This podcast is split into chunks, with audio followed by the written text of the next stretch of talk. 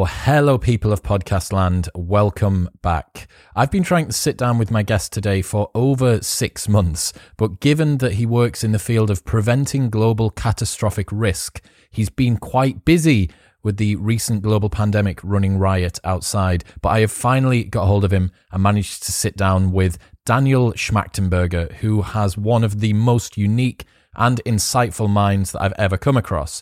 As someone who thinks about big picture global issues, how we as a civilization can transcend where we are right now, I really wanted to try and get his thoughts on self-development and personal development overall. Obviously, they're topics that we touch on a lot on this podcast, and I really wanted to hear Daniel's thoughts. I have to say, I enjoyed the change of pace today. It is a very deep, insightful, and considered episode. Daniel takes his time and is very precise with the things that he says, which I absolutely love.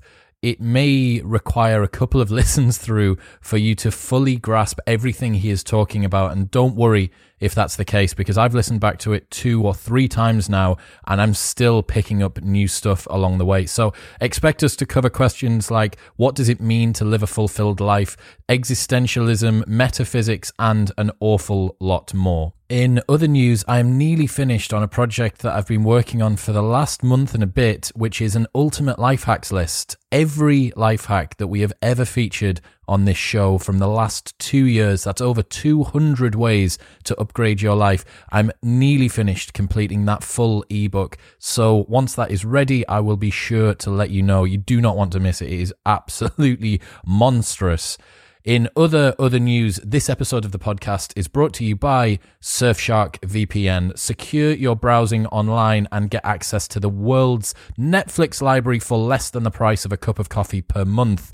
Now, you might think that getting a VPN sounds like complex hyper-nerd speak, but it is so simple that even your grandma could do it. Download the app and then simply select your location. You can use Surfshark VPN on unlimited devices, so you can have it on laptop, phone, iPad, whatever you browse on. Not only does it secure your browsing and ensure that hackers can't track where you are going, it stops prices from being split tested on you by nasty websites, and most importantly, it allows you to change your location so that you can choose a different country's Netflix library. America's Netflix is so unfair. They have got everything good on there, like every Marvel movie, all American TV series, and if you're in America, you can access anyone else's. China has probably got pretty good Netflix. The UK definitely does. So simply head to surfshark.deals/modernwisdom for 85% off and 3 months free with 30-day money-back guarantee. 85% off, 3 months free, and a 30-day money-back guarantee at surfshark.deals/modernwisdom. Go and secure your browsing. Go and upgrade your Netflix library. The link is in the show notes below, and you can go and check it out while this music is playing. But for now, it's time for the wise and wonderful Daniel Schmachtenberger.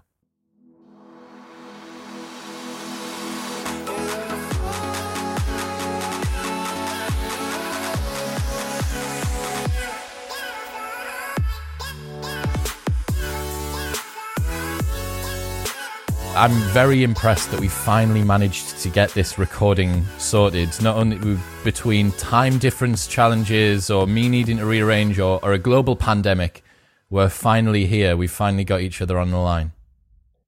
Yeah, the global pandemics fuck up our schedule sometimes. It's very inconvenient.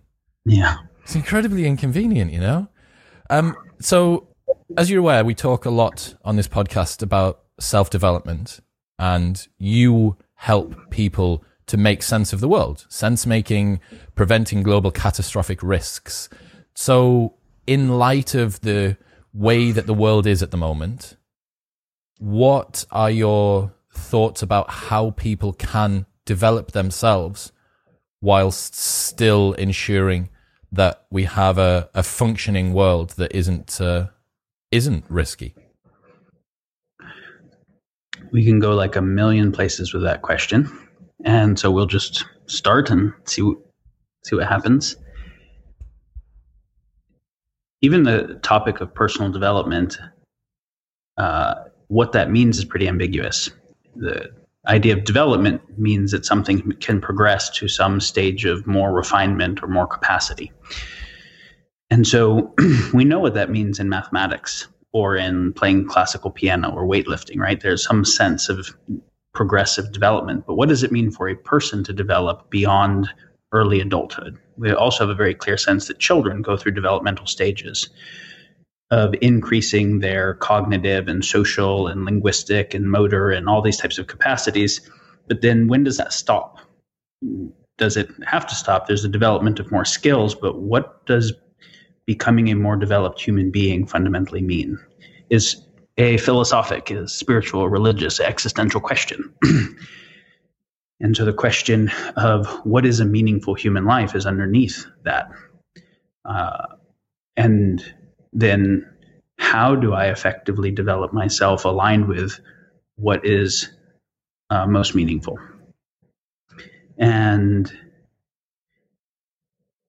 when I'm asking what is a meaningful human life, there's not just my own experience, but how do I relate to the whole of life? How does the meaningfulness of life relate to both what I experience and also what I contribute to the experience of others? And so when we think about the current world situation, does the world situation we're in create a context for what kinds of human development are relevant within the general parameters of some universal truths? And it certainly does, because what the world needs, if we want to really effectively serve to protect against unnecessary harm and to increase the quality of life, it needs different skills than it needed 1,000 years ago. And it needs different, it actually needs totally different kinds of minds and sense making in many ways. And then some aspects of it are obviously going to be the same across lots of contexts, like the refinement of our clarity and our own motivation, and our own emotional resilience and things like that. I think the motivation is an interesting one to start on, which is as soon as you have a concept of human development and there's some concept of more developed, and you can conceptually understand that to try and orient yourself, then there becomes an inherent comparison with other people of, are they a comprehensively more developed human than I am? And, or am I more than they are? And is my thinking that I'm more than they are some sign of ego, which is actually a sign of low development in some particular way? And it's easy to cognitively understand what some higher stage of development would express like, and be able to act it without it actually being real. And so as soon as there's, you know, you read David Dyden, you have the an authentic man is such and such, or a embodied woman is such and such, or whatever, well, you can just start acting that and having it be totally not real, and having a bunch of personal development mimicking for basically status seeking. And what's underneath that, the status-seeking impulse, which is usually fundamental insecurities, is actually not healing itself, which with the real personal development would be. It's actually doubling down on itself and building up a presentation package. And whether it's I'm rich or I'm buff or I'm enlightened just depends on the subculture you're appealing to. That is a very hard red pill to swallow. And I couldn't agree more. There's a quote from Ben Bergeron who says that character will always beat strategy. He's a CrossFit coach. And I think what he's talking about there is the virtue of doing the thing because it's the thing that you want to do from your innermost being, as opposed to doing the thing because that's what you think you should do based on what you've been told, so that you can then signal that you are a person who has these virtues. It's cart horse or horse cart. When you mention virtue signaling, which will obviously show up very differently in different cultures, right? I'm a good Republican versus I'm a good Democrat is going to have totally, it'll be repulsive to the people of the different tribe, or religions or different types of aesthetics. From an evolutionary biology perspective, it's mostly just mate signaling. And so whether it's a 150-foot super yacht, or it's having read all the books in a particular space and presenting yourself in a way that we say, okay, well, where is that imperative to want people to respond to me in a particular way? Well, it has some to do with power dynamics in a tribe, and largely basically mate signaling is the evolutionary origin of it. It's valuable to just admit that and to just kind of reflect on it, to say, the more I can reflect on the biological predispositions that arise, the less I'm controlled by them. And I don't want to be ashamed of or repress them or just automatically go with them, right? Because they gave rise to the capacity for abstraction, and the abstraction can give rise to higher order interests than the base interests. So this is actually a very valuable thing in personal development, is just taking the time to very deeply, earnestly inquire into your motive. And, okay, I'm wanting to develop in this way. Why? Is because mostly the whys are actually lies, right? It's, I believe that when I'm buff, then I will ... And it's not going to be true, right? So the thing happens, and then it's just some other set of goals. And so typically whenever someone is going about doing some project to help the world or develop themselves or whatever, they usually have mixed motives. They have like a dozen different motives driving them.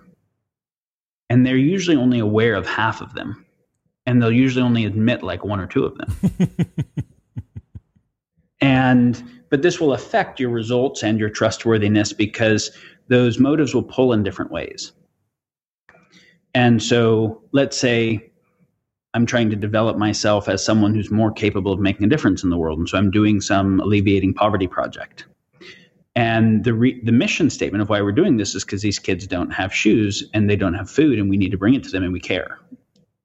That might actually be true. Like, I might actually care as one of the 12 or so motives that has me doing that. I might also need to make some money, and this nonprofit is a way that I can make some money. I also might want to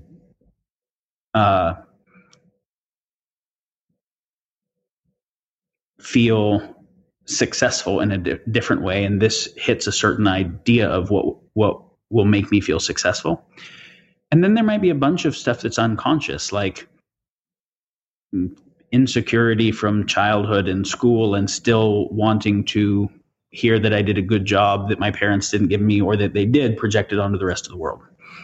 The degree to which you can just really watch that, right? Just watch the things that are arising in the mind, and they'll show up when you notice who you're comparing yourself with, and where you feel jealousies, which is something that you think that you're wanting that someone else is getting socially or whatever. And just in reflecting, then you can ask yourself the question, so which of these seem like they're coming from wholeness, like from the deepest, wholest version of myself I could imagine, and which of them feel like they're more coming from insecurity or woundedness? And if I imagine myself growing in my wholeness, which of these would deepen and which would lessen? And then of the ones that would lessen, you can just ask, if this wasn't there at all, how would my life be different? Like, the desire that people like me, or whatever it is, if this wasn't there at all. And that doesn't mean to pathologize it. Just, you just get to inquire into that and notice, how does it move you? And maybe some ways that it moves you are fine, but it's good to at least be clear on it. Are those some of the signals that people can use to identify that? Because the pernicious thing about our subconscious is that we're not conscious of it, not without doing a tremendous amount of introspective work, time in solitude and all that sort of stuff. So are there any signals that people can say, that's that thing manifesting again?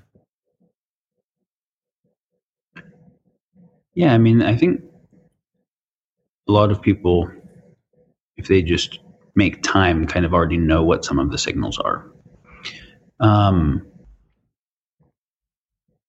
Say there's a project you want to do, and you want to do it because it actually feels intrinsically meaningful, right? There's a real intrinsic motive. and you think about someone else getting credit for it, you not getting credit for it versus you getting credit for it. You just, or you even notice in the process of a conversation where there is a credit seeking impulse arise in you. And you say, oh, that impulse and the impulse to actually serve are not the same impulse. Those are two different impulses that are both arising. And maybe they can be made to be two sled dogs pulling in the same direction, but they might be sled dogs pulling in opposite directions. Because sometimes the way I can serve the project best is to let someone else take credit so they work harder to make the thing happen. And this is why, you know, if you read the Tao Te Ching as a book of leadership almost, it just says that thing again and again. The best leader is the one that nobody even knows is leading, who doesn't want to lead, who other people push to lead because they trust them and really just empowers everyone else. Yeah.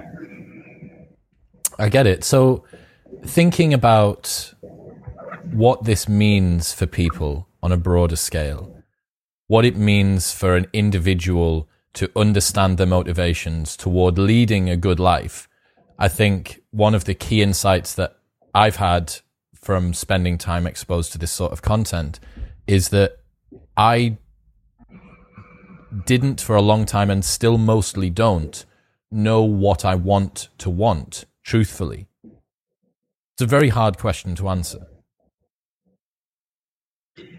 Yeah, in the process of development of becoming more self-reflexively aware. So at first you're living in a particular way and you aren't even really reflecting on if that's the right way to be living, right? And then you start reflecting on it and you realize, oh, I'm actually behaving ways that go against the things that I want. And so I'm getting angry or I'm getting jealous or I'm whatever it is that isn't who I really want to be. And this is kind of like tier one memetics in personal development. Let me see if I can work on changing that. And people will start to realize, wow, that pattern of being angry or being habituated or whatever, being lazy was conditioned in me. Because had I grown up with the Sioux Indians or with the Machiganga tribe or whatever, I would be different, right? Like there's no question that there would be a lot about me that's different. So I don't want to just be the kind of default byproduct of how I happened to grow up that I didn't even really have a say in where I chose. So can I recondition it? And it's like, yeah, I can recondition it. And then there's some more reflection. It says, so I can recondition my behaviors to be more aligned with what I want and what I value. And they're like, fuck, what I want and what I value was conditioned also. Yeah. Because do I want to be a good Christian or I want to be a good Muslim or I want to be a good Hindu or a good scientist? Do I want to be a Wall Street banker or a good family man? That was probably also conditioned, right? All the way down to your metaphysical framework for what reality is and what the good life is in there. Now you've entered the heart of existentialism because you're asking what is worth wanting. And then you have to say, well, what is the basis to answer that wasn't just conditioned? Is there some deeper than my conditioning basis? Can I pierce through the conditioning? And so what I'm trying to ask is there anything intrinsically meaningful about the nature of reality that I can come to understand that is beyond where I happen to have been conditioned, where regardless of where I would have been conditioned, this is something I could come to. And it turns out that there are meaningful ways to address that. Tell us. That's what we're here for, Daniel. We are here to find out about that.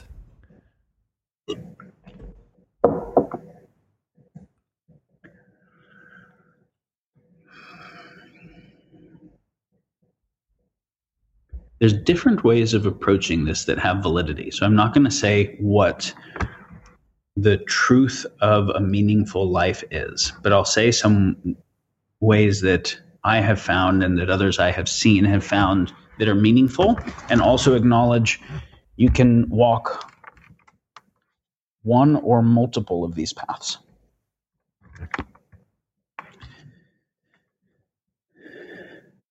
I forget the author. There's a famous quote, "The heart knows reasons that reason knows nothing of." And there is a kind of poetic, artistic answer to the question, which is, it just is. right? There's a sense of this is meaningful because it'll serve this, and then that because this. And then at a certain level, there's a sense of just prima facie, it just is. And like life is fundamentally meaningful and worth serving. Why? Just is, right? Like there's no deeper explanation that adds more clarification than that. It is based on your own direct experience of your experience of aliveness feeling intrinsically meaningful, and then you're sensing the depth of other people's experience of life and seeing that that's meaningful, and your desire to serve life in that way. And it just, and so the answer there is not really a deep philosophical inquiry. It's more about a felt experience. That's great.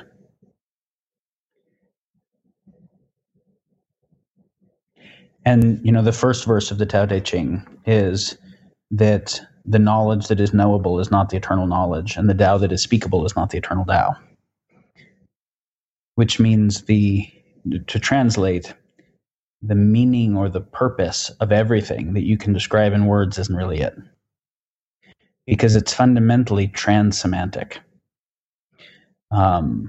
Semantic is a symbol that has a very finite meaning that is supposed to represent a certain ground, right? Like the word apple references apple, you know, but when I'm talking about meaningfulness of reality, there is no word that can actually hold the ground of everything. And so there can be, though, a certain kind of felt sense of connectedness with it. Now we can also think about it more and come up with better answers. And it's actually nice when we do both of these, and there's a confluence of the deepening of our own felt connection and the deepening of the clarity of how we understand it. So some people go do Landmark, and it starts with, well, I don't want to say what Landmark says. There are some systems that will say reality is fundamentally meaningless. And that's empowering and beautiful because you get to create the meaning. There isn't some a priori God that said this is how you win the race at the end, and you either get it right or you get it wrong by some, you know, predefined definition. That can feel empowering. There's actually some kind of metaphysics smuggled in there, which is to say you get to create the meaning is still actually holding some concept of meaningfulness and the value on your own creativity, right? So there, it's not actually doing the deeper inquiry to say, well, why do I value choice? Why do I value creativity? And what is the basis for meaningfulness, my own assessment? So again, those are just in prima facie held as meaningful.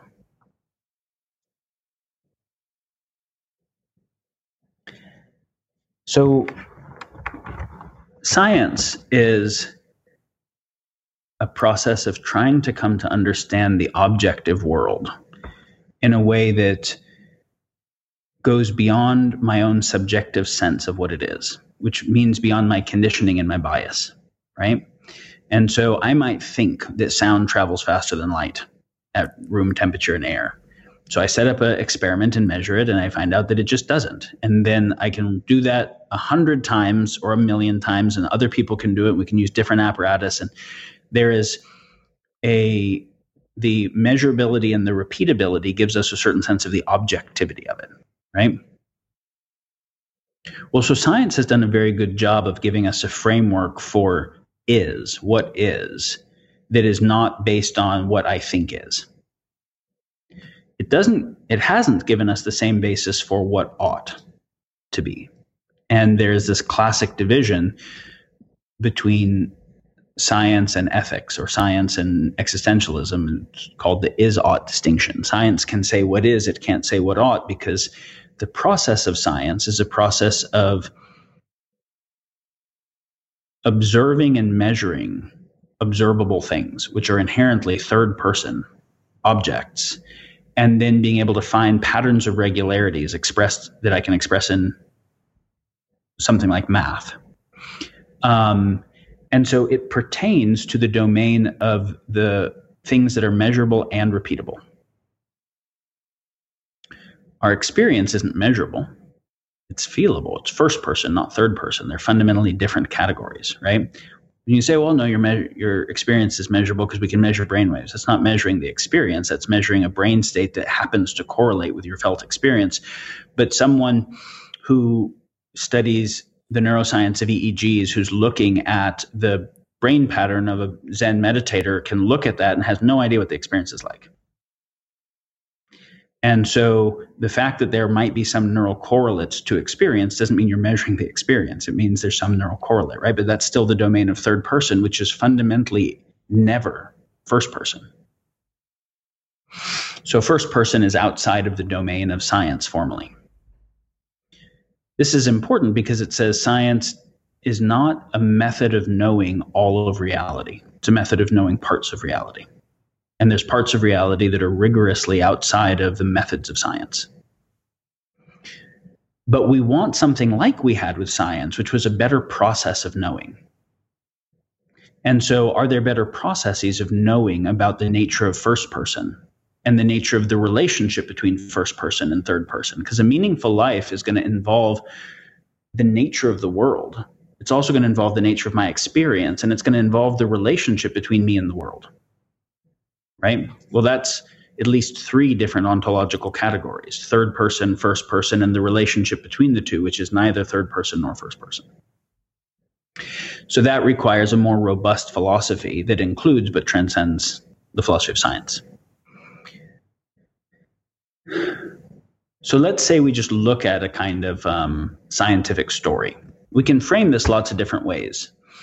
There's a lot of people have made a universe story based on a limited part of science and then kind of made a metaphysical story related to it. Like they'll take the second law of thermodynamics, increasing entropy, and say, okay, so there's a lot of energy at the Big Bang and basically the universe is running down and will eventually turn into just a cold vacuum and die in a big freeze, kind of heat death. And so the metaphysics of universe is just this very slow, inexorable march towards nothingness.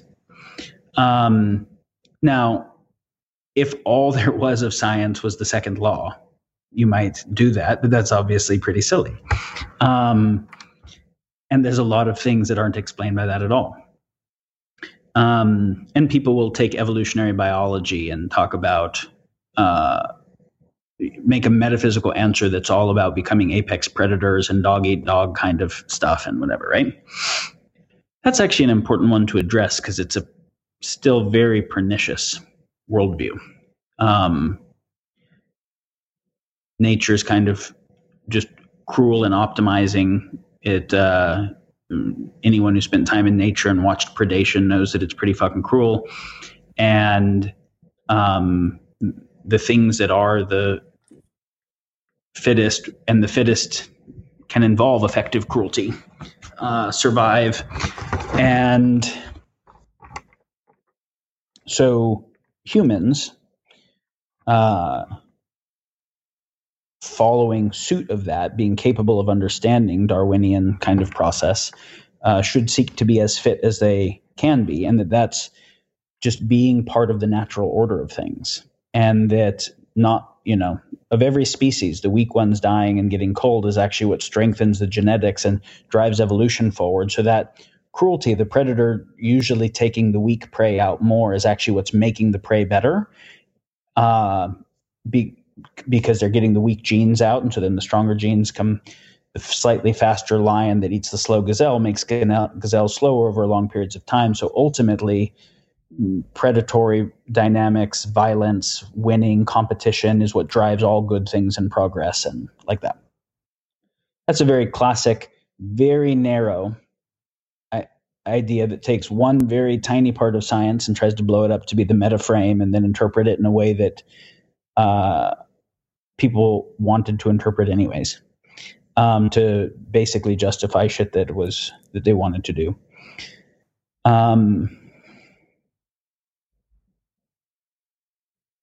I won't say the name, but a couple of the people that are amongst the most powerful people in the world in terms of high finance have basically quoted almost all of this to me verbatim in conversations as how they see the world. And they said, you know, either like basically apex predators define the topology of the space. And so either you're the apex predator or somebody else is, but the apex predators are going to be the one who run shit. And if you don't like that, you just won't be one of the ones who run shit. One of the guys said pretty directly, said, all animals are either predators or prey, and predators don't feel bad when they kill prey. And if you feel bad when the prey humans die, then you just said what kind of animal you are, and that animal doesn't run the world. And of the predators who don't make it to alpha apex, they also aren't the ones whose genes really go and run the world. And if you don't like the way that alpha apex are, it won't make any difference because they'll still be the ones who run the world. You just won't be part of it. And, you know, the same conversation went to other places about why the Holocaust was a good thing for Jews. And, because they got the state of Israel and nukes, and anti-Semitism became a bad word, and et cetera. Like thinking about, you can see what that worldview does, right? The worldview makes people that think like that. Those conversations would go to much darker places too. But can I ask, how did you feel hearing those sorts of concepts come from people who not only can imagine it from an armchair philosophy perspective, but actually have the power to be able to wield it in the real world as well? Was that distressing to hear, to sit down opposite somebody and hear that? Yeah, super distressing at first. It was something I didn't have a reference frame for from how I grew up. And that also meant I didn't understand critical things about the world that are important if you actually want to be able to make a difference to things in the world. And so one of the things that I started noticing was how much there are certain psychological dispositions that seek power more than others, and that are also willing to use power in ways that give them more power, including by disempowering everybody else. And that those people have ended up being the people with most power most of the time. Well, they're the most effective. They're the ones that are prepared to go to the places where other people's sense of empathy or virtue or inner compass or whatever it might be would stop them before that. Right. So effective at a specific thing, and a specific thing that ends up winning in a natural selection of violence. And so you might have a peaceful culture that is way more effective at producing happy people and producing kind people and living in harmony with the land, but Genghis Khan or Alexander the Great or whatever will come slaughter them and take their space and take their stuff. And so then the memes that go on are the memes that were effective at winning in a natural selection of warfare. It ends up being that that drives an arms race, right? Because then somebody becomes better at war, so somebody else has to get those same weapons plus the counter weapons plus better weapons. And eventually you get an exponential curve where it turns into AI-empowered drones and bioweapons and et cetera, and it's actually too big to use any of the weapons safely, and you destroy the whole world. And that's why I work on catastrophic risk, is the pattern of how we have made it through the local issues is actually what's driving the global issues currently.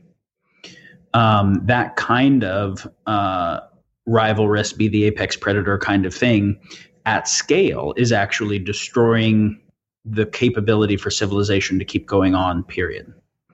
And so this apex predator thing, we're not apex predators. That's just gibberish. This is a really important thing I'd like people to understand. An orca is an apex predator, right? Killer whale. Top predator in their environment. Or a polar bear, or a tiger, right? There's lots of apex predators we could pick. But an orca is like the biggest one you can think of, so they're a good example. An orca can catch one fish at a time. right? It's going to go catch one tuna, and it's going to miss most of the time, or one seal. It can't take a mile-long drift net and pull up 100,000 tuna at once, which we can now with industrialized dredge net kind of fishing. That's not the power of an apex predator, right? A polar bear can kill one walrus at a time, and it's fucking dangerous to do that, and it's pretty hard to do. It can't slash and burn an acre of forest a second, right? Or be able to do mountaintop removal mining or factory farm whole species of animal and hybridize new species and extinct species. So that's not the power of apex predators. That's the power of gods. We're just shitty gods. If we say, do apex predators have the ability to extinct whole species quickly and destroy whole ecosystems and make new ecosystems and genetically engineer new species? No, that's not something that Darwinian process has anything to do with, right? Yeah. And so you think about if a polar bear got really pissed and went on a tirade and tried to break all that it could, how much harm could it do compared to Trump or Putin with nukes, right? Like compared to one F-15. So then you say, well, who has the ability to make new species and destroy species and make new environments and destroy them? Well, we've thought of that mythopoetically as the domain of the gods or nature itself. Since we have that much power, we can destroy nature itself, right? And to not do that, we have to be safe vessels for that much power, which means that if you have the power of gods, you have to have the love and the wisdom of gods to guide it and to hold it. And we have developed in our power through technology much, much better than we have developed in our love and wisdom to wield that power well. And we have wielded our power to just, how do we use our power to beat the other guys, and then they try to develop their power. But that process multiplied by exponential tech destroys everything. And so we are at the brink of a phase shift of either the end of civilization in the not too distant future as we know it, or the emergence into something that is actually worthy of calling civilization, right? That is actually civil, that can be able to hold the power of AI and the Internet of Things and geoengineering and bioengineering and actually not fuck everything up with that much capability. There's this very deep question of, say, as the power is getting stronger, it's also getting more decentralized, right? So with CRISPR gene drives, you can do the level of bioengineering with a tiny little lab that used to be a whole, the cutting edge of U.S. military not that many years ago. And the same with drone weaponry and whatever. So we have, during the Cold War, this is an important thing to understand. Until World War II, we didn't have the technological power to destroy everything quickly. As much as we would have wanted to try, we just couldn't. For the hundreds of thousands of years of human history, the most we could want to destroy would still be not that much relative to the planet. And then with the bomb, that changed. It's like, oh, shit, we can actually make this place not habitable for everybody pretty quickly with just some pushes of buttons. That was the beginning of a whole new world, right? And how do we deal with having created a power that we can't use or we don't exist?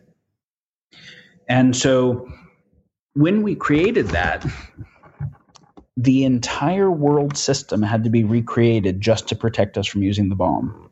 The Bretton Woods Convention coming out of World War II was basically a whole new world system where we had to have a United Nations because individual national governments clearly didn't prevent world war.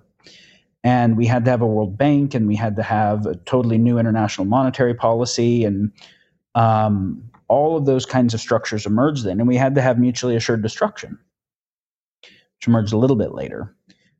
To make sure that neither the U.S. or the Soviets would ever use that power, right? Now, mutually assured destruction was this kind of automated, locked-on process that if anybody started to fire up their nuke silos at the other ones would automatically go, so you couldn't initiate the war without killing yourself, and that's what kept everybody from doing it. Mutually assured destruction was what saved us.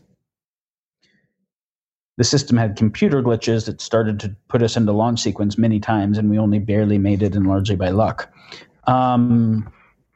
But that's where we only had two superpowers that had that totally catastrophic capability. And those two could fully spy on each other to know if the other one was going to do something. And you only had one kind of catastrophe weapon, not lots of them. Two superpowers, one kind of catastrophe weapon. And so mutually assured destruction worked.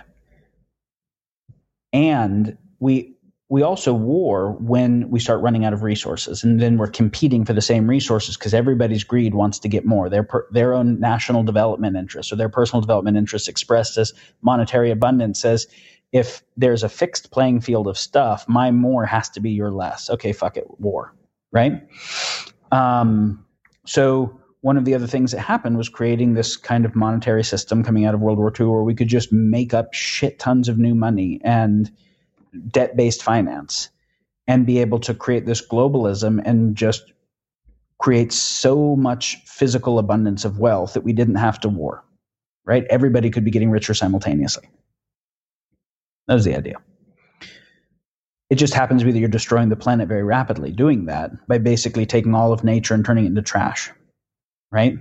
Which is taking ecosystems that took billions of years to develop and unrenewably destroying them on one side and then turning them into pollution on the other side after a very short period of use.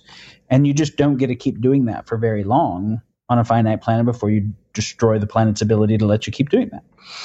And also that debt-based finance thing starts to catch up with you because in order to pay back the debt, you got to take out more debt. And, you know, so you get this embedded growth obligation, right? You have to keep growing exponentially year over year just to break even because you get to keep up with the interest. So we get to about where we are now, and the Bretton Woods world has completely broken down because we can't keep just debt-based financing rapid growth to prevent conflict because we already have more of our total GDP going to servicing the debt than is sustainable. And so we're at the end of the financial system's ability to do that. And COVID just made that worse by lowering GDP and increasing debt a lot. And it was already unsustainable. We're near the planetary boundaries on like 100 different boundaries. And so we can't keep doing the turn nature into trash, but money briefly on the way to trash. Process. And we have dozens of catastrophe weapons now, not just one. And nukes, there's just not that many places that have uranium, and it's very hard to enrich. And it's not like small groups can really make nukes. They're really hard to make. But that's not true for weaponized drones. They're really easy to make. And for a lot of other new types of exponential tech that relatively small forces, not even state actors, can make. Plus, there's lots of state actors that have nukes now and chemical weapons and bioweapons and other things like that. So now you're in a world where you've got not two actors, but lots of actors, more than we can even identify, ones that we don't even know, who can have catastrophe weapons. And not one type of catastrophe weapon, but lots of them, where you don't have clear counters for them. And you're near the planetary boundaries environmentally, and you're at the end of the economic system's capability to keep doing the thing it's done. That's a transition point. And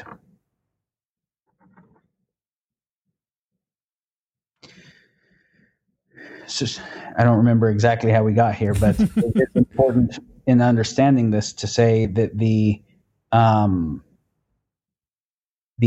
was talking about the apex predator model. So that even before we had nukes, an apex predator doesn't make something like a city, right? Which is a completely altered environment. And we've been doing that for thousands of years. And we've been using that increased power destructively and driving this arms race of increasing destructive capacity. But at a certain point, it became globally catastrophic destruction. And now it's many, many different methods of globally catastrophic destruction initiatable by many, many actors. And so this is now where we're like, oh, this is what the power of gods without the love or wisdom to guide it looks like. And so you could ask this question as exponential tech continues and we get more power that becomes more decentralized. Oh, yeah, I said all that to say nukes are pretty centralized, but the new tech is decentralized, but catastrophic. How do we make a civilization that is anti-fragile with decentralized exponential technology? Which means if I've got lots of non-state actors that can make catastrophe weapons, and I don't even know who they are, how do we make a world that doesn't break, given the way that humans have historically used power? How do we make a world where anybody can have the power to break everything? That's an interesting question. It's a very interesting question. It doesn't surprise me that we are in a situation where we face challenges when we consider the intro to this discussion, which was our evolutionary predispositions, our socialized values that we consider to be worth pursuing, which are essentially repurposed versions of a genetic heritage and all this sort of stuff. It doesn't surprise me with the most shaky foundation ever, that when you start to add an awful lot of weight in the form of power, destructive power, technological power, when you start to add that on top, that the system becomes incredibly unstable. I wonder whether, because I consider myself to be a good person, I'm not perfect, but I don't plan on blowing up the world, right? I don't want to go out and hurt people. I don't want to go out and kill people. For me, I think the idealist inside of me relating to self-development thinks, well, if everybody becomes more self-aware, is able to iterate the introspection and slowly become better over time, go to bed less stupid than when they woke up, naturally out of that system, you wouldn't have any of the pathologies emerge. You wouldn't have any of the challenges emerge because every individual agent within the system would understand genuinely what is best for them, genuinely how to deploy that, and also would be using any spare capacity that they have to then help others to understand that and then further progress their movement forward. Aubrey Marcus on the show said, you do not serve others from your cup, you serve others from the saucer that overflows around your cup. And what that means is you got to sort your shit first, and then what you have as a surplus you use to help others sort their shit. That's how I saw that. And I wonder whether that's naivety, ignorance, probably definitely a lot of ignorance. I've never been exposed to someone who has been able to wield the sort of power of the people that you mentioned, and also have that mindset. So probably some ignorance there that I just haven't seen this firsthand, and it just sounds like a Hollywood movie to hear that happen, right? It just sounds totally detached from you. Yeah, Daniel met a guy, but they don't really exist, do they? And you're like, no, these are actual people. And yeah, I wonder how much of it is. I wonder how much introspective work, self-development, working out what do you want to want, what should I want to want, what is genuinely good for me, and then how can I make what is good for me be good for others? I wonder how much of that can be the answer to some of these challenges that we face, and where the upper bound to what that can achieve is.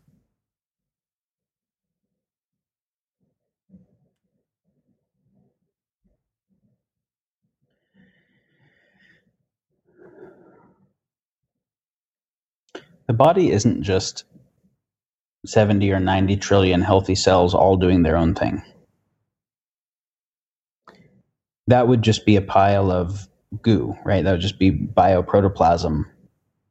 The body is actually a coordination between those. It involves not just how they function individually in a petri dish, but how they relate with each other to be able to make tissues and organ systems and that whole thing, right? And so a cell needs to do what it needs to do to be a healthy cell, but it also needs to communicate with all the ones around it to mediate what the tissue needs to do. And what it's, because it can't just be doing its own thing when the muscle needs to flex, that particular muscle cell has to be engaged in the process, right? And let's say that it's being a good, healthy cell, but there's a cancer cell nearby.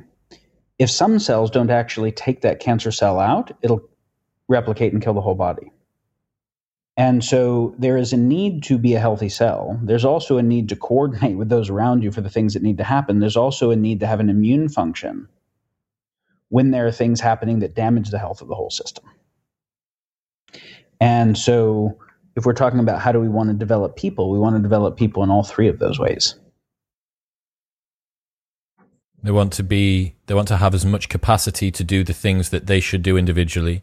They want to have the capacity to synergize, to have synergy with the people that are around them and that they can access. Now, increasingly access, I guess, with the tools that we have. The immune function, I can't explain. How does that manifest? Is that law? Is that just police? What?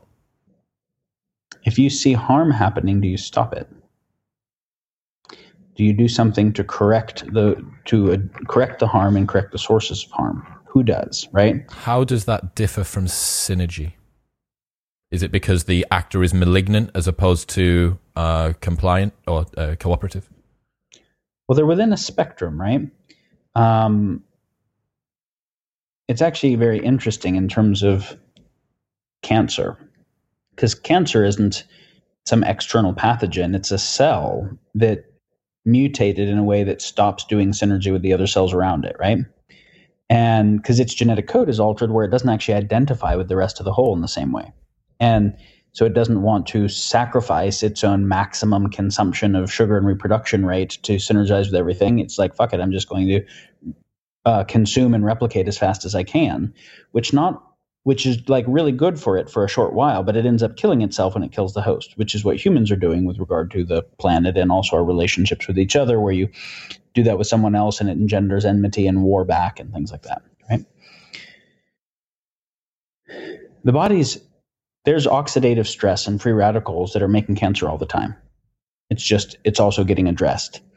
So the first stage of dealing with cancer in a healthy body is just not having that much carcinogenesis to begin with, right? That the body's actually doing a good job of dealing with carcinogenic factors, radicals and oxidants and like that, so cells aren't turning cancerous that often. If there's too much carcinogenesis, and this is why we don't want exposed to carcinogenic compounds, right? If there's too much carcinogenesis, it'll overload the body's ability to deal with cancerous cells, and then you'll start to get a proliferation. So this is the preventative side. How do we have people not become cancer cells in the first place? How do we not deal with it on the prison or judicial side later, but on the how do we develop humans that are psychologically healthy? And if psychologically healthy also means are part of a whole, so they behave in a way that works well for them and the whole, right? Then the next step is if a cell starts to get damaged, some oxidative damage happens to it, the rest of the body tries to heal it first. Can we actually bring antioxidants and correct that process? If that can't happen, then the body has to kill it. If that doesn't happen, then it'll replicate and usually kill the body.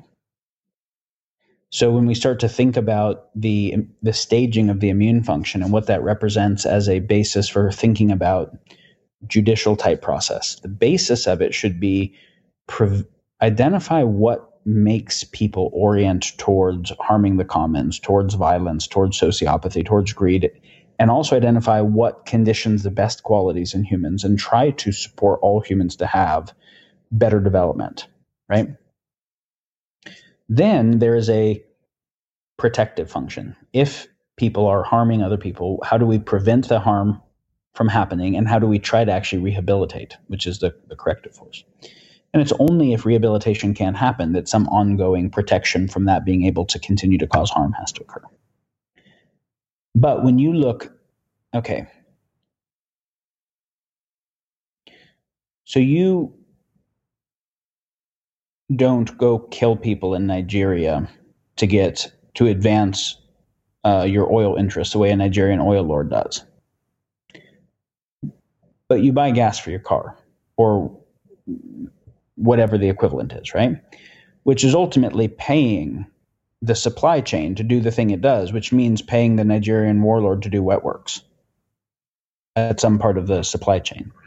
You might never do the kind of gruesome torture that happens inside of a factory farm. But you might go to a restaurant and buy something that came from a factory farm, which is paying someone to do those wet works. And so there starts to be this deepened responsibility question of, oh, I'm affecting the world at scale in a way I'm not seeing through the supply chains I'm interacting with. And so now there's harm that's being caused that I'm not standing up to, and I'm also complicit with. And it's not the job of the police to stop that, because it's granted by law that that can happen. But it's not right law. Right law wouldn't allow a factory farm, you know, or those other things to occur. So then we have to say, so what is mine to do to actually see the injustices and harms and problems in the world? What is mine to actually step up and resolve? That's a also important part of the question. Very symbolic. I like the analogy to the cancer cells. I'm going back 2 years ago to an episode I did with Corey Allen, meditation teacher, and he had this analogy where he thinks when someone gets angry with him, as a conversation, you know, someone cuts him off in traffic, or something happens, or cuts in line at the checkout, and then you can see they're itching to vent, and he treats that anger like a pathogen, like a flu virus, and what he thinks in his mind is, I wonder where that came from. Like, I wonder what the heritage of that anger is. Like, who passed it on to you, then who passed it on to them, then who passed it on to them, then where did that emerge from? And that's the interconnectedness, right? Yeah. It's the interconnectedness. It's a basis for compassion and understanding, and it's also an immune function to keep yourself from getting infected. Because if you get pissed off back at them and you understand it as a pathogen, you'll realize that you actually just lost your sovereignty and just got infected. And if you see that as, you know, I don't want to get infected, then you're like, oh, that means I'm going to relate to this differently. You can also be a little bit of a bookend as well, right? If that is part of a cathartic venting procedure that allows that person to drop their anger down by X%, but you don't hold that rock and then pass it on, then through being conscious, through the mindfulness gap of being aware of the trigger that's happened, you can let that go. You can reduce the entropy in the system, I guess you could say it as. Is that a way to put it? Yeah. There's a fine point of nuance here, which is not going into reaction about someone else's poor behavior also doesn't mean condoning it, and doesn't mean not having boundaries. It's actually very important to be able to say, I know that that person does that abusive behavior because they were hurt when they were a kid. I know that wasn't their fault. I actually feel a fuck ton of compassion for that kid. I know they had a head injury in war, right? And that's really fucked them up. And they still can't do that to me. And so I love them. I forgive them, and I won't let them do that anymore. It's a difficult line to balance. I had a neuroscientist on talking about the neuroscience underpinning the 7 deadly sins. Very interesting, very cool rework of that guy called Jack Lewis, British guy.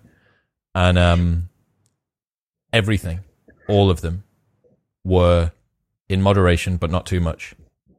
In moderation, but not too much. Seneca's virtuous mean. Yeah. In moderation, but not too much. And it is so hard. We are absolutist creatures. If you put a packet of biscuits in front of me and say I can eat none or I can eat all of them, both of those situations are fine by me. If you say that I can only have one or like half a biscuit, torture. Yeah, and so this process of the balance of right boundaries and right compassion, there is no algorithm for it to get it right. There isn't like a general rule of thumb that is always the right answer. It's something you actually have to think about and feel into each situation, the instantiation of that situation, and you wrestle with it. There are plenty of times where someone does the tough love thing to a friend that, or a family member that has addiction going on, and that's what it took for the person to finally turn around. Plenty of other times where someone does the tough love thing and the person just goes and kills themselves. And that same person, had they got to support at another therapy or rehab clinic or whatever could have turned around. And so what the right answer is not like, if you have a very fast default, it's probably wrong. It's something that you have to really take the time to reflect into what is actually called for here, and then reflect into what are my biases. Am I biasing in a, I don't want to take their burden on, or biasing in a codependent, I must take it on direction? That's going to make me less clear. It makes me think about the is and ought distinction that you brought up, and also about what self-development is at its very core, which is trying to model an effective way to operate within the world. It's trying to make as scientific as possible the way that you behave, the way that I behave. Sometimes the way that we behave. There's books about relationships and friendship and stuff like that. But mostly it tends to be personal sovereignty, upward mobility, agency, stuff like that. But as you've just identified there in that situation, like, there is no one size fits all. There is no objective way to decide what the life that you should lead is, what your definition of a good life is. It's got a shaky foundation evolutionarily. It's got a very biased foundation culturally and socially. You know, that is what we're trying to achieve. What is the best way for me to operate within this world? But there is no universal answer to that. There's better and there's worse. But better by who? Worse by who? You know, you can run this back as far as you want.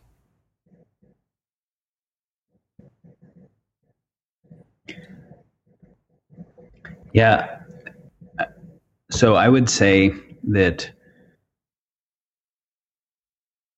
wisdom is not algorithmic and cannot be made algorithmic. You can't have a if this then that algorithm that actually equals wisdom. And if you can, then we're just a intermediate bootloader for the AIs that are better creatures than us, right? Yeah. I could actually go through some long derivations as to why I think consciousness is not computational, not purely computational, that there's something happening in consciousness that is fundamentally transcomputational. So strong computationalism is the idea that computation is both necessary and sufficient for consciousness, mind, and universe. And I believe that's false.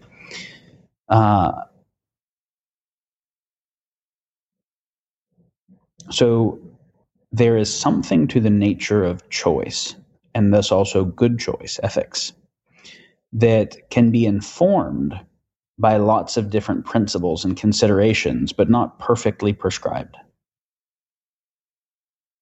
And this is why at lower stages of development, when people can't hold as much complexity and as much nuance with as much awareness, sometimes they need just simple rules to not go off the rails. So you think of the Ten Commandments as rules. Like that, right? If you need to know, don't kill anybody and don't rape anybody and don't adulter and whatever, like, okay, we'll tell you those things, don't do that. Like, the society will be better if people don't do those things. But then you notice New Testament comes along and Jesus gives a different kind of teaching, right? Do unto others as you would have them do unto you. Love thy neighbor as thyself. It actually doesn't tell you what to do. It isn't a do something or don't do something. It's actually consider something a certain way. So try to put yourself into the shoes of whoever you're about to act and ask how you would feel. Engage in empathy. So it's an ethic that guides. The guidance is consider something, but not do this or don't do that. So it's ultimately not prescriptive, but there's still wisdom that can be offered. So there's a lot of kind of general principles that we can offer that support wisdom, but it's not reducible to a prescription. Now, this is also something about personal development. If one is wanting to grow in wisdom, is it doesn't look like do this thing.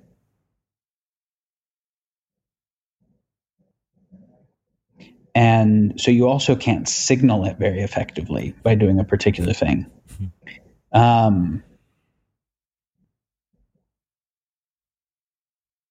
mean, someone could even try to signal aligned with what I just said, right? They could say, let me consider that as just some kind of signaling.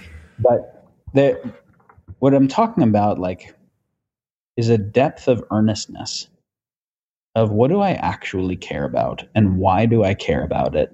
And how do I reflect on what I believe to be both true and meaningful right now? And what is right action factoring what I understand to be true and what I understand to be meaningful? And how certain am I on what I think is true? And how biased am I on what I think is meaningful? And can I refine those as well? It surprises me that we're even able to get out of bed in the morning. You know? Like, should I? Well, I mean, is this... Maybe. I don't know. I mean, do I take the covers off with my left hand? Do I take the covers off with my right hand? But this is the job of the ego, right? And this is part of, I suppose, the usefulness of the fact that we are still in some part primitive creatures, that it allows us to have sufficient momentum to overcome the inertia that a constant rolling existential crisis would stop us from being able to do.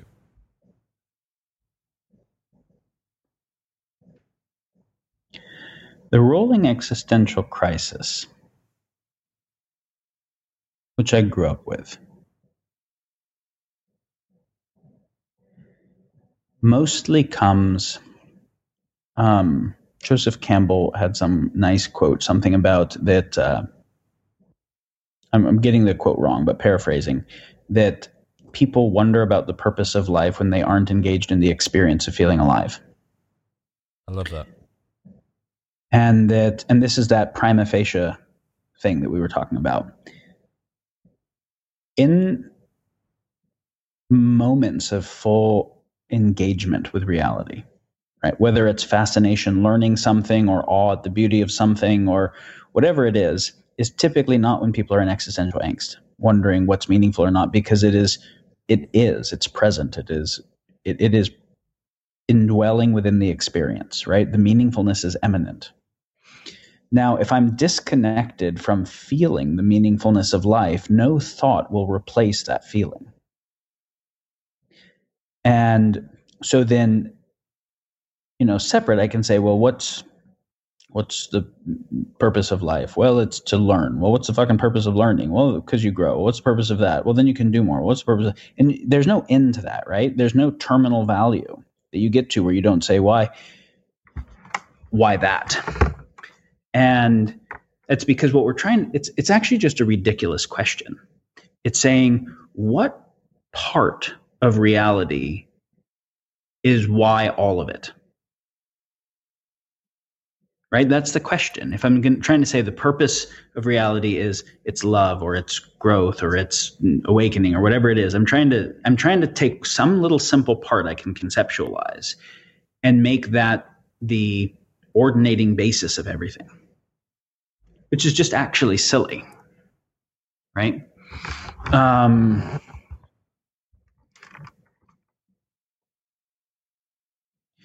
You notice that purpose is a utilitarian concept. The purpose of X is Y.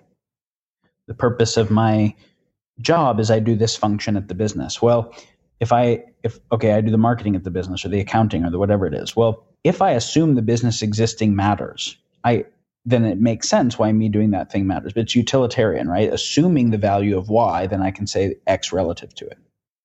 But purpose is always extrinsic, relational, utilitarian. So if I say, what is the purpose of all of reality? What is there outside of reality to ground that in reference to?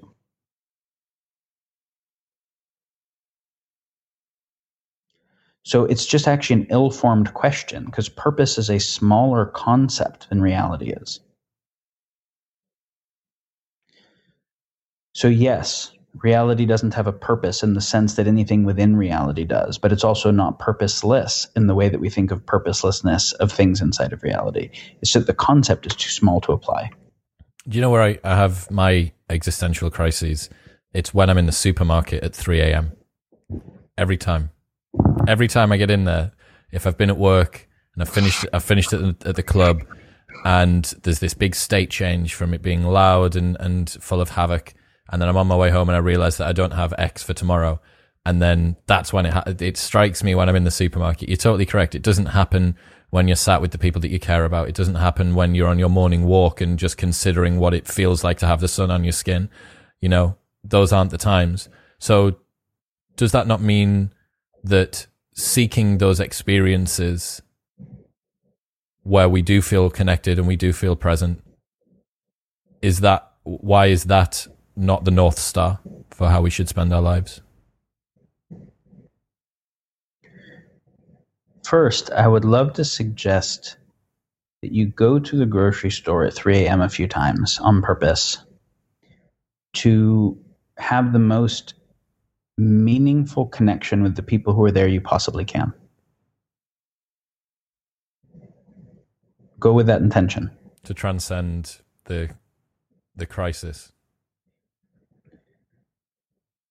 Well, you have a Pavlovian conditioning now associated with that, right? You've had that experience there enough times that just going there triggers it. And you can recondition that. And you can recognize having choice and agency, that in a place where you're questioning meaningfulness, you can bring it. Yeah, that's beautiful.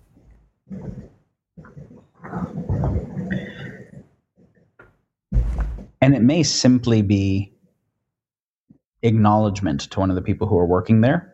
It may be a deeper conversation, but I've had so many experiences having a conversation with the person driving Uber for me instead of being on my phone that ended up being profoundly enlightening, and some of whom are friends years later. So it's interesting what happens when you explore that way. 100%. I mean, this is, before we get on to should we seek being present, this is the probably the most meaningful, the most important, one of the most important changes I've made over the last few years. As someone who's an only child, who spends a lot of time in solitude working, who is comfortable with my own company, overly comfortable with my own company, learning the fulfillment and the pleasure that comes from connecting with other people for no reason other than they're there and that they are there and you can connect with them, has been such a huge change, like a ridiculously big change for me. And it sounds so stupid, you know, especially if you grew up with like 5 brothers and sisters and you all see each other every Christmas and do whatever. Maybe your worldview and mine, you can't really understand why I wouldn't think that that would be a good thing to do. But I'm telling you that I did. I'm telling you that it was very much a single focused, lack of even awareness of other people, not even a consideration. Had I have been aware, I probably would have considered, but it was incredibly blinkers on. And, yeah, man, like. So this answers the question you were starting to ask. Great. About pursuing a state. Okay. That can be done narcissistically, and it won't produce a meaningful life. Why?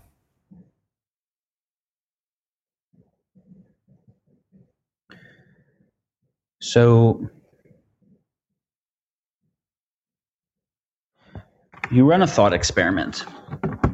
Everybody in the world dies, and you're here by yourself. But you can have like a fighter jet and Lamborghinis and like whatever mansion you want, there's just nobody else here.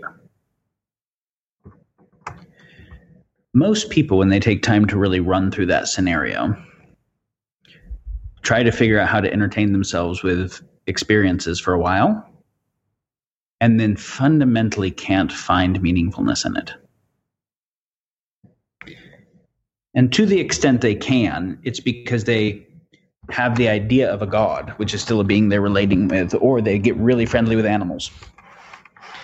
But ultimately, consciousness wants to be in relationship with consciousness and is the basis of any way someone reifies meaningfulness.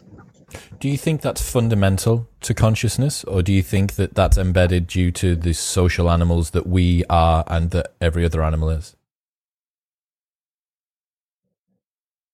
Both. Interesting. Can you talk me through your thinking with regards to how it's fundamental to consciousness?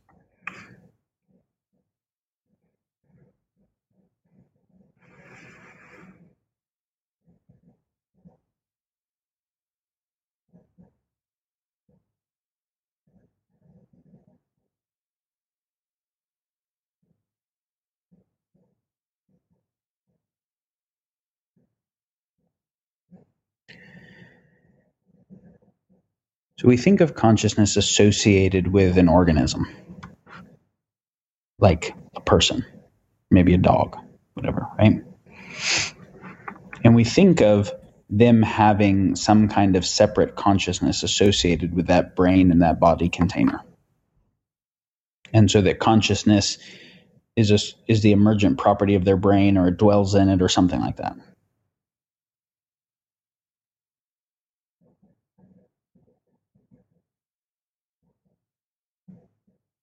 This is a really deeply flawed concept, because inside of my body-brain package that I call I physically, that I think my consciousness associated with, doesn't include all of the coral reef, and doesn't include all of the plants, and doesn't include the soil microbiome. I don't think of those as I, but I wouldn't exist without all of them.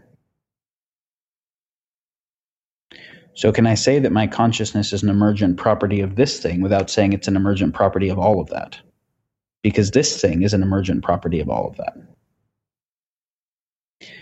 And so without the plants, I'm not even an idea, right? Like there isn't even a well-formed concept of me that exists without an atmosphere and oxygen.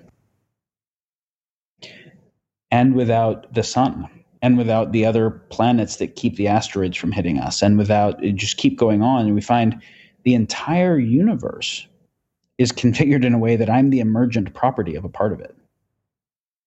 And you take away the galactic center, you take away the sun, you take away the other planets, you take away the gravitational field or the electromagnetic field or the bacteria, and I don't exist.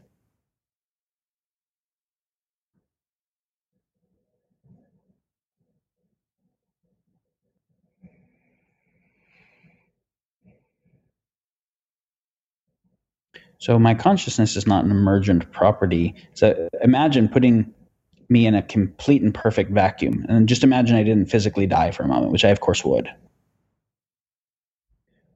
What would the sensory experience be? There'd be no sensory input. What would the contents of consciousness with no sensory input be? I think in words that were developed by other people. I think in images that were created by other people. All of the contents of my consciousness came from the world.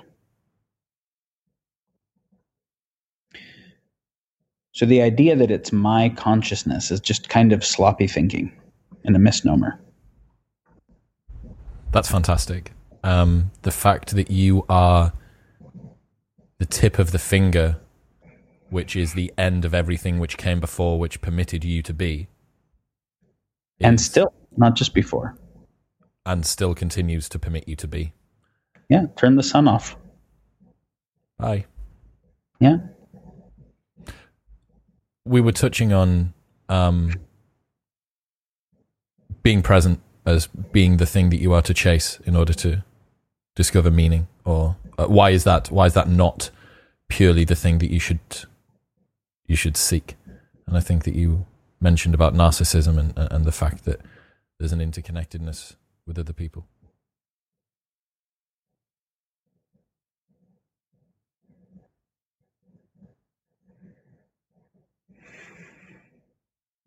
Whether I am pursuing a state through racing cars or doing cocaine or doing the right kind of psychedelics or meditation, it's not that different.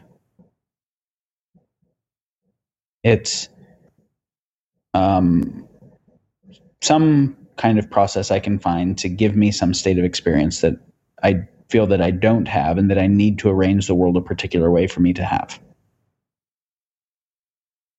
Right? So I remember this saying, if I bring up the Bible or the Tao Te Ching, all of the various wisdom traditions were interesting to me growing up. So I'm not saying this in a way that people have to accept that book as anything other than interesting. I remember there was a quote in Luke attributed to Jesus that really bothered me as a kid. And I came to understand the really profound wisdom in it after contemplating it for a long time, and probably maybe obvious for a lot of people. It said, "To those who have, more shall be given. And to those who don't have, the little they have will be taken away." And it really deeply bothered, because of the context of it being in the Bible and something that someone like Jesus would say, that I wanted to be Robin Hood-like and say, like, no, we'll give to those who don't have. And we can see where this is true just in terms of, like, if you have debt, you get compounding interest in debt. And if you have savings, you get compounding interest in savings. To those who have, more is given. To those who don't have, little they have is taken away. It just ends up being something that shows up as true in lots of places. When someone is in a state of not having around relationships and they feel lonely and upset with people and whatever, they're not maximally attractive as a person in that state, right? When someone's in the kind of abundance of their relationships, they show up in a way that's more attractive. To those who have, more is given. Ultimately, the have and not have are states of consciousness. And so there is a place where I feel like I don't have enough, and I'm some kind of empty, needy thing that needs to get mine from the world, whatever that is. More acknowledgement, more money, more muscle, more knowledge, more something. More good state through meditation. But I'm still basically coming from some kind of lack and what's in it for me. I think, okay, so growth can happen in that place. But there's a place where that can start to shift.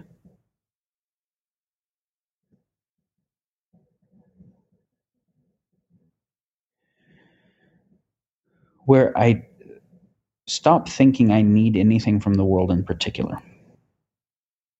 And there is a felt sense of connection to life that has a fullness indwelling within it. And then what do I get out of life stops being the relevant question. And how do I pursue a particular state stops becoming the relevant question. And are there other people who are suffering who don't know how to shift it that I can do something about? And are there things that I can create for the world starts to become a more interesting question. And I think life kind of starts there.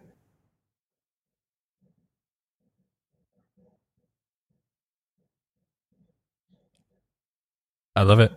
I love it. It maps very closely onto the reality that I've started to see slivers of, I think, principally through this project, but also through other things.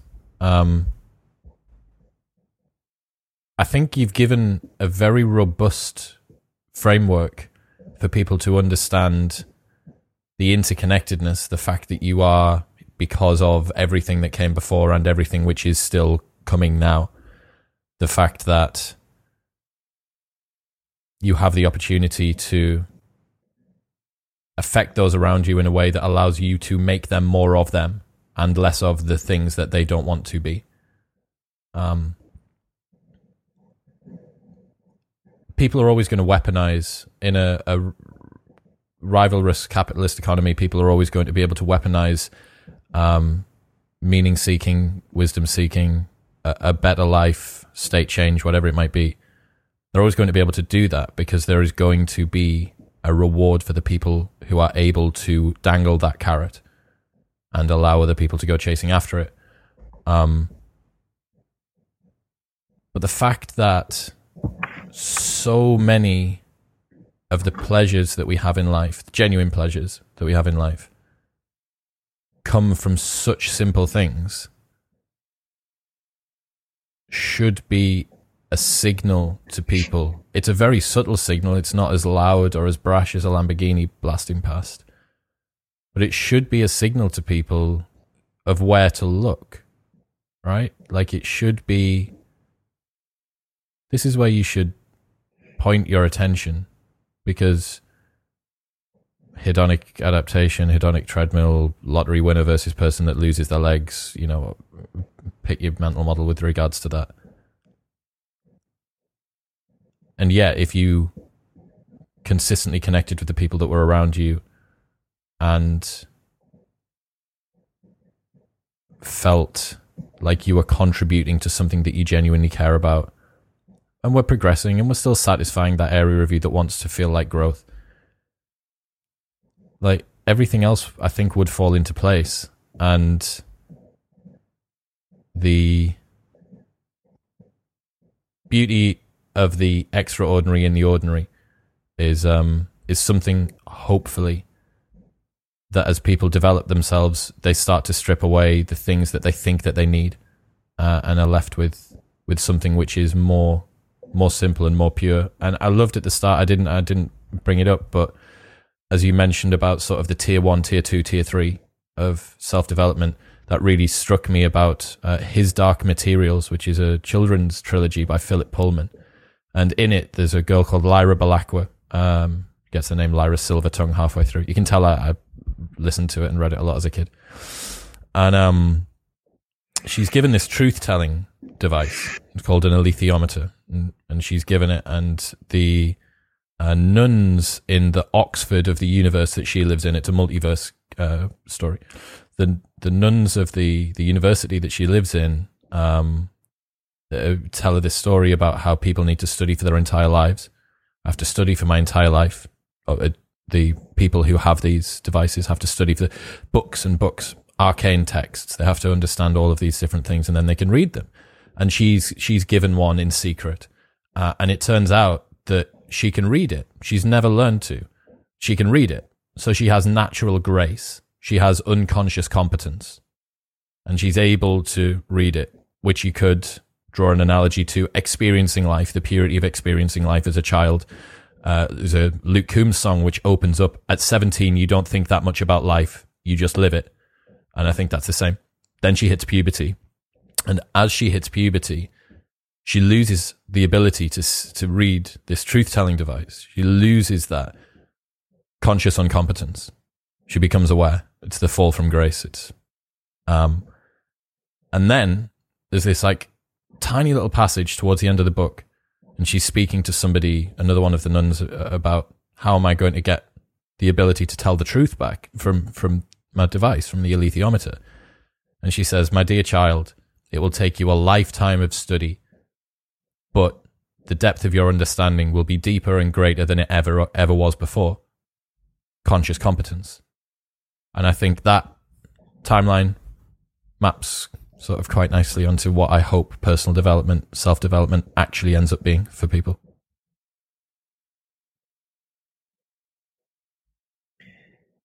Yeah, there's definitely a presence that we see in children that can be overjoyed and fulfilled with the experience of life. And this is the, in no way except you turn and become like little children, she passed into the kingdom of heaven.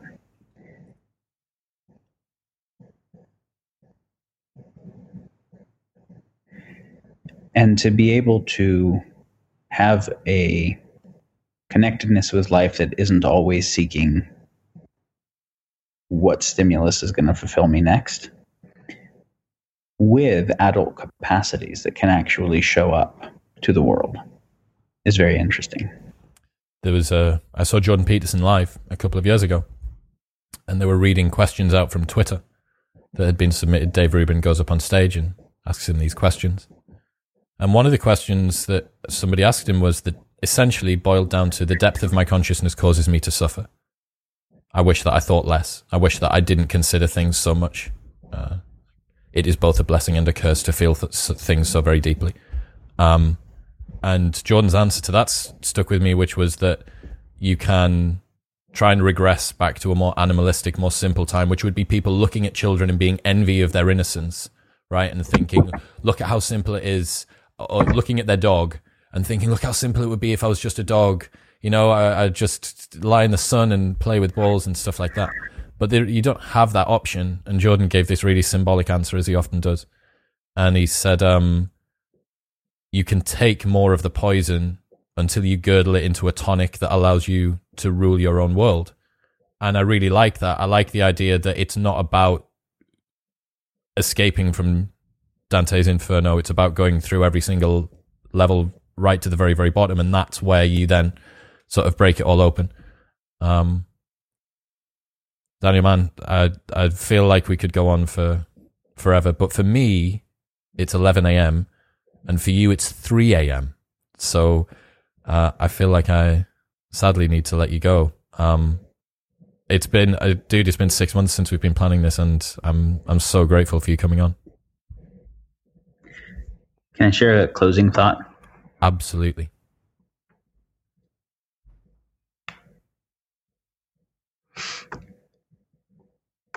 Every emotion has a value and has a place. And so someone has an idea that a more developed human state never has sadness or anger or fear, then their idea of a more developed human state is a sociopath. Because the key kind of definition in sociopathy is can't feel fear and remorse and guilt and certain negative emotions, which is why they can hurt people so easily.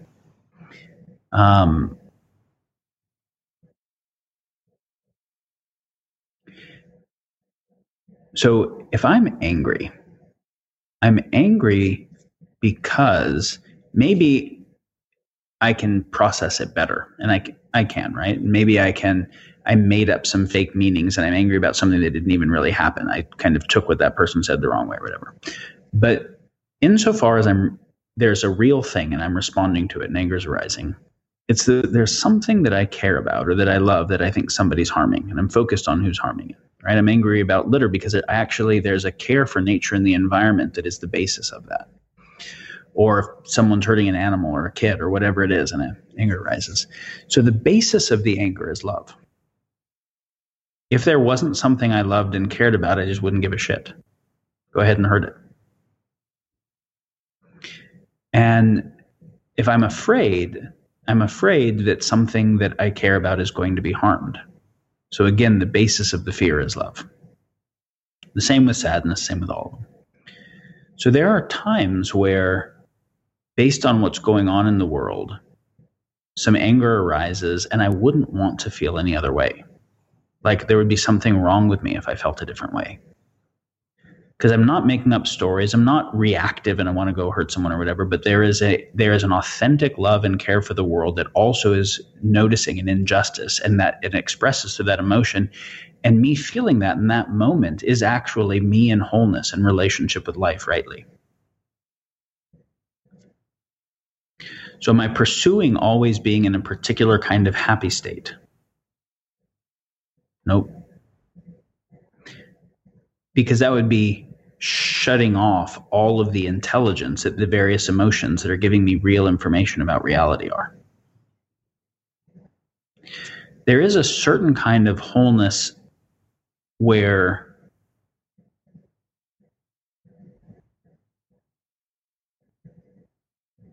I'm not driven by, I can experience desire and aversion, but I'm not driven automatically by it. I don't automatically think, I don't automatically react because I'm afraid of something or have to get something I want. I can actually just access okayness, right? That's important. But yeah, I just, on this topic of should we all be seeking those states? Well, yes, sometimes. And like we were mentioning about, but, you know, even in the moment where someone's feeling really angry at an injustice, they're not questioning the meaning of life. That's also an experience of aliveness. They might be feeling meaningfulness very fucking clearly in that moment. And so does one want to actually have their emotional self, and in addition to their cognitive self, connected with reality? Yes. And so does someone want to have some actual presence in that connection? Yes. But that looks like all the things. What a wonderful way to start my day and to finish yours. I hope I hope that we don't have to rearrange a million more times, but I'd absolutely love to have you back on, man, whenever we can make time. It was really fun. I enjoyed the conversation with you, and if it's something that your listeners find interesting and they have more questions, then I'm happy to come back.